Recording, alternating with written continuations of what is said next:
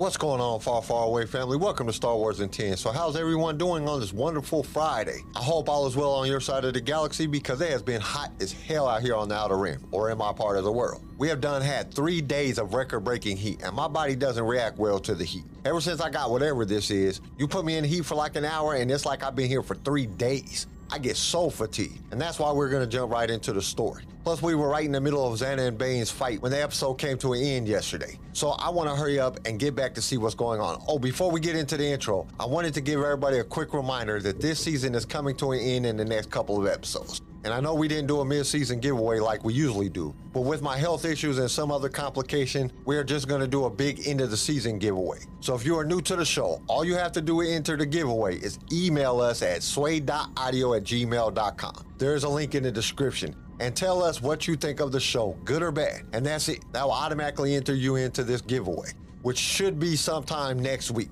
Okay, now let's get to the show. But first, we got to drop the intro. What will you have? You are now tuned in to a Star Wars show, so just sit back and ready to flow. Clear your mind of what you know, and let the force be the course of where we go. As we take this journey far, far away, now let's hear what Darth Vader has to say. We would be honored if you would join us. Bane sensed the attack, bracing himself. He had encouraged Zannah's training in Sith sorcery, knowing she might very well use it against him one day. If it turned out he wasn't strong enough to survive, then he wasn't worthy of being the Dark Lord of the Sith. That didn't mean he was unprepared, however. Dark side sorcery was complex. It attacked the psyche in ways that were difficult to explain, and even more difficult to defend against. Bane had no talent for it, yet he had done his best to study the techniques. What he learned was that the only real counter was the victim's strength of will. Zannah's assault began as a sharp pain in his skull, like a hot knife stabbing directly into his brain before carving down to slice the two hemispheres in half. Then the knife exploded, sending a million burning shards in every direction. Each one burrowed into his subconscious, seeking out buried fears and nightmares, only to rip them free and haul them to the surface. Bane let out a scream and dropped to his knees. When he stood up, the sky was thick with a swarm of flying horrors. Their wings were torn and ragged, leather flaps of skin hanging from exposed bone. Their bodies were small and malformed, their twisted legs ending in long, sharp talons. Their flesh was a sickly yellow, the same color as the faces of the miners who had died in Apatros after being trapped in a gas-filled chamber. Their features were inhuman, but their burning eyes were unmistakable. Each creature was staring at him with the hate-filled gaze of his abusive father. As one, they swooped down on him, their mouths screeching out a cry that sounded like his father's name. Swinging his lightsaber wildly at the demon flock, Bane crouched low to the ground, his free hand coming up to cover his face and ward off the talons clawing at his eyes. As the swarm enveloped him, he caught a glimpse of Zannah standing a few meters away, her face frozen in a mask of intense concentration. Bane knew it was a trick. The beasts weren't real. They were just figments of his imagination, born from the repressed memories of his childhood. His greatest fears manifested in physical form. But he had conquered these fears long ago. He had turned his fear of his abusive father into anger and hate. The tools that had given him the strength to endure and eventually escape his life in Apatros. He knew how to defeat these demons, and he struck back. Unleashing a primal scream, he channeled his terror into pure rage and lashed out with the dark side. It tore through the swarm in a burst of searing violet light, utterly obliterating them. Zannah watched as Bane huddled against the ground, his lightsaber flailing wildly at invisible ghosts. But she didn't let her concentration falter. Bane's mind was strong. If she let up even for an instant, he might break free of the spell. It's Kaley Cuoco for Priceline. Ready to go to your happy place for a happy price? Well, why didn't you say so? Just download the Priceline app right now and save up to 60% on hotels. So, whether it's Cousin Kevin's Kazoo concert in Kansas City, go Kevin, or Becky's Bachelorette Bash in Bermuda, you never have to miss a trip ever again. So, download the Priceline app today. Your savings are waiting. Go to your happy place for a happy price. Go to your happy price, Priceline. We love bringing you more Star Wars, and it is because of our partners that we can do this week after week. So we invite you to be one of those partners. For as little as a dollar a month, you can help us keep this going. Your support will give us the ability to create future episodes, as well as provide you with the best sounding show on your playlist. All you have to do is go to the show notes and click that listener support link. Now let's get back to the show. For a second, she thought she had won, as Bane let out a shriek, but the burst of energy that followed sent her reeling backward. Regaining her balance, she saw that Bane was on his feet again, and she knew he had resisted the spell.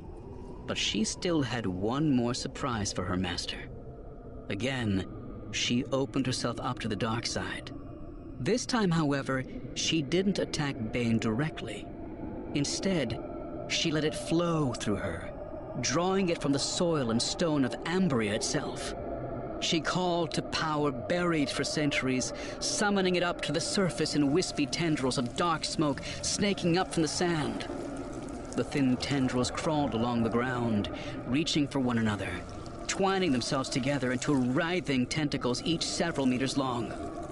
Then, in response to her unspoken command, the tentacles rose up and lashed out at her foe. Bane saw the strange black mist crawling across the dirt and knew this was no illusion.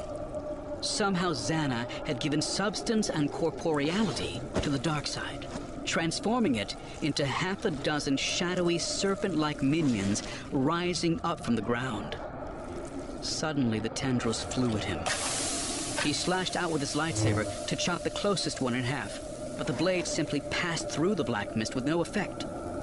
Bane threw himself to the side, but the tip of the tentacle still brushed against his left shoulder. The material of his clothes melted away as if it had been splashed with acid. A chunk of flesh beneath simply dissolved, and Bane screamed in agony.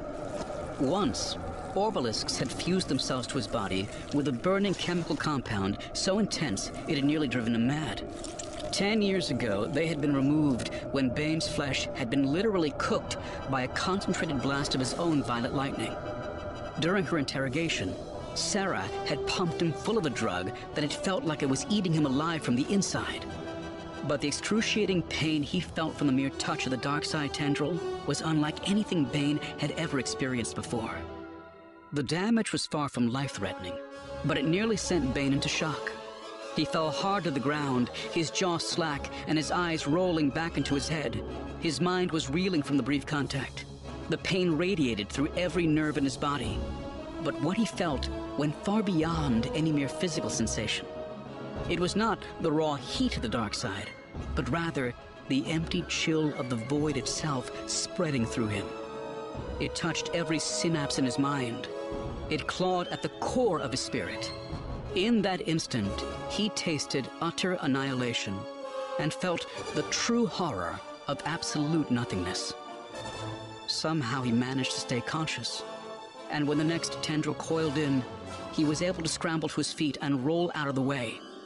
His wounded shoulder was still throbbing, but the hollow darkness that had threatened to overwhelm him had faded, allowing him to ignore the pain. The tendrils were massing for another assault, moving faster as Zannah fed them with a steady stream of power.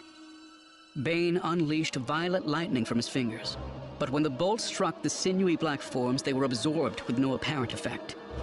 They were made of pure darkside energy, and there was no way he could harm them. That left him with only one option kill Zannah before the tentacles killed him. Now that is some horrifying stuff. Sith sorcery is nothing to mess around with, and Zannah is putting it out there, like she was watering a lawn with a hose. Bane is doing everything he can to combat it, but he is starting to waver. He should know that it isn't real, and he does at first. But when the black tendrils are released, his mind starts to believe they're real, and he starts to react if it is so. But he knows that he must take Zannah out to get it to stop, and that's where this part comes to an end. I keep thinking of Cognus. She is just watching this whole thing play out. I know she had to be like, Bane is going crazy. He's just fighting the air. If I was Cognus, I would be voting for Zannah to win. That's why I'd want to be my new master. Because whatever she is doing was way better than what Bane was doing. Because he is losing his mind, and Zannah is just standing there doing nothing. Okay, that's it for today. Join us Monday to see how this all plays out. We hope to see you there. Thank you for listening to Star Wars in 10. Tune in next time for more Star Wars adventures. If you would like to listen to other episodes of the show, you can follow us on all major podcast directories. If you enjoyed the show, we would really appreciate a five star review. Once again, thank you for listening, and may the Force be with you. Star Wars in 10 was created by Kenai Shit and is distributed by Swaacast Network. This show was produced by Pigfield Media, sound designed by Theodore Thompson, research by Leslie Schneider. I am your host, Kyle, and we will see you next time in a galaxy far, far away.